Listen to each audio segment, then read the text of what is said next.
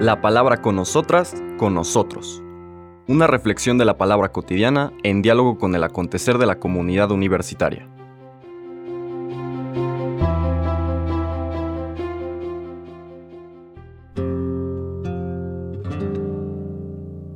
Hola, buenos días. Bienvenidas, bienvenidos a la palabra con nosotras, con nosotros.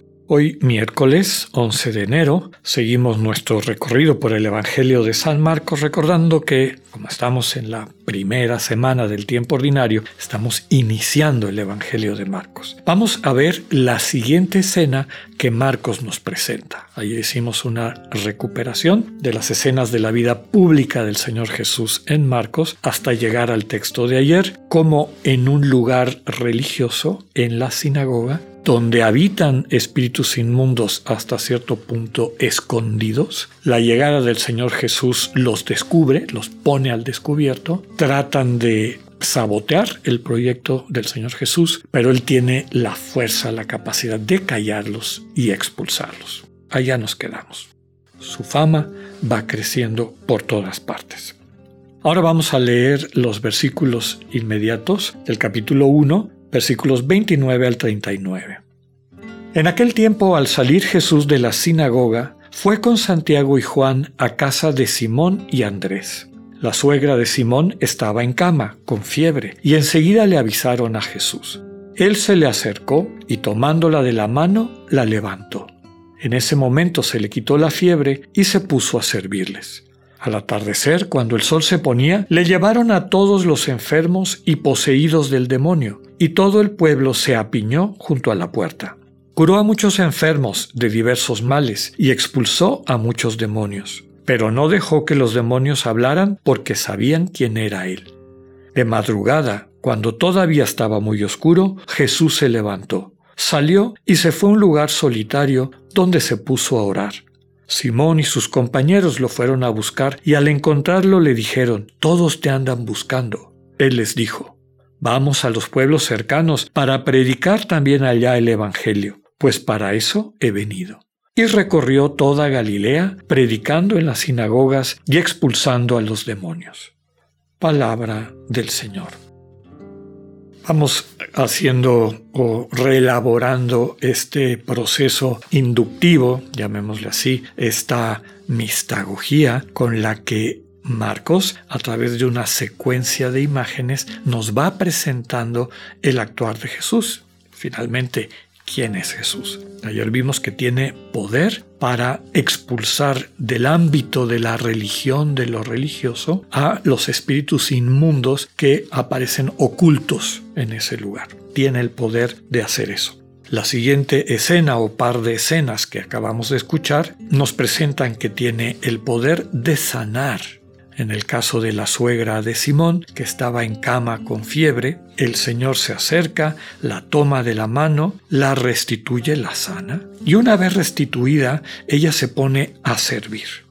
Desde luego que aquí hay un mensaje también, un contenido simbólico. Ya hemos dicho en otras ocasiones que los evangelios no son meramente un relato periodístico, como si alguien hubiera seguido a Jesús para escribir absolutamente todo lo que hacía y en la secuencia en que lo hacía, como esperaríamos de un buen relator, de un buen periodista hoy en día, sino que son el género literario es evangelio, es buena noticia. ¿Qué es lo que hacen los evangelistas? Van presentando esta buena noticia, desarrollándola a partir de una serie de escenas que seguramente fueron, se repitieron muchísimas veces en la vida de Jesús, pero se escogen algunas en una secuencia particular porque van coadyuvando al sentido del Evangelio que es el que conozcamos a Jesús, recibamos su buena noticia y a partir de ahí empecemos una vida nueva. Por eso terminan con el encuentro con el resucitado y la misión que los que han convivido con él reciben para llevar esa buena noticia. Bien, en este segundo momento el Señor sana y la gente que ha sido sanada por Jesús queda capacitada para servir. Desde luego que la suegra, en este caso de Pedro, y entre paréntesis, muy probablemente algunos autores consideran, dado que jamás ni habla Pedro de su esposa, ni sabemos de su esposa, que a lo mejor era viudo, pero tenía el corazón como para tener viviendo o seguir sosteniendo a su eh, suegra en este caso. Pero como les digo, además del hecho concreto está la enseñanza.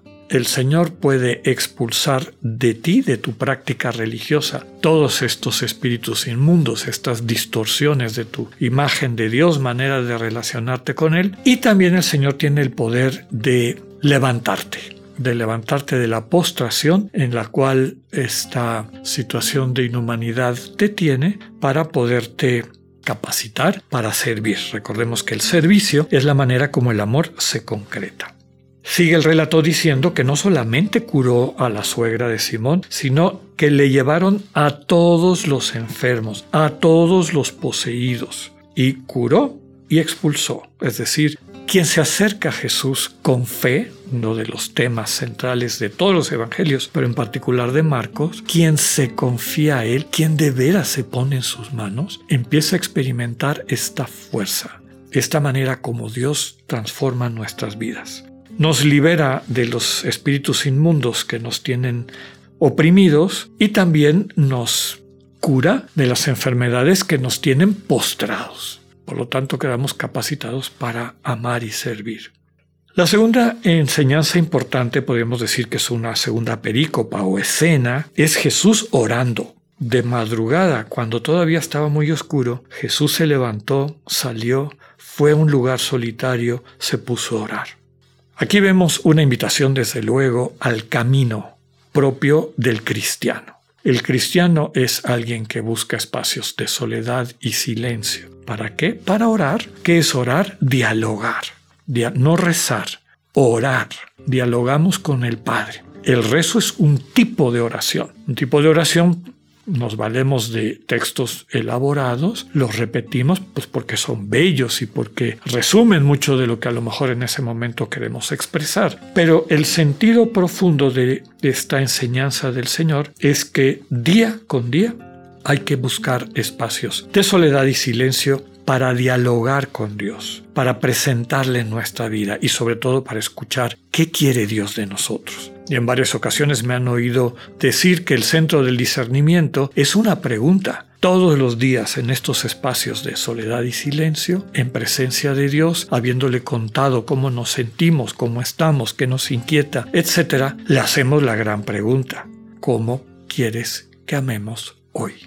Y Dios contesta. Y contesta siempre de manera concreta, de tal forma que lo podemos poner en juego inmediatamente. Y eso es lo que hace el Señor. Seguramente que ha estado dialogando con su Padre. ¿Cuál es el siguiente paso? ¿Me debo quedar en Cafarnaúm? ¿Aquí debo de formar una escuela donde la gente se forme bien y de aquí salgan a predicar? ¿Qué quieres, Padre? Y él escucha lo que después les transmite a los discípulos cuando le comentan, oye, todos te están buscando. ¿Qué ha oído el Señor de su Padre? Vamos a los pueblos cercanos para predicar también allá el Evangelio, pues para eso he venido. Quiere decir que no está, no es propiedad de un pueblo, no se va a quedar en la comodidad de alguien reconocido en esa comunidad porque curado y, sanado, sino que está invitado a salir de ahí y llevar ese mensaje a otras comunidades. Termina todo el texto diciendo que recorre toda Galilea, predica en las sinagogas y expulsa a los demonios. Es decir, sigue este proceso de depuración de la práctica religiosa y desde luego también de la curación, como veremos en el siguiente capítulo, en la siguiente escena. Que tengan un buen día, Dios con ustedes.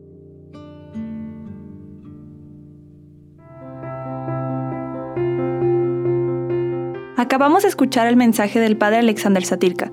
Escúchalo de lunes a viernes a las 8.45 de la mañana por radiveroleón.com o a través de nuestra app gratuita para iOS y Android. Radivero León, no todo está dicho.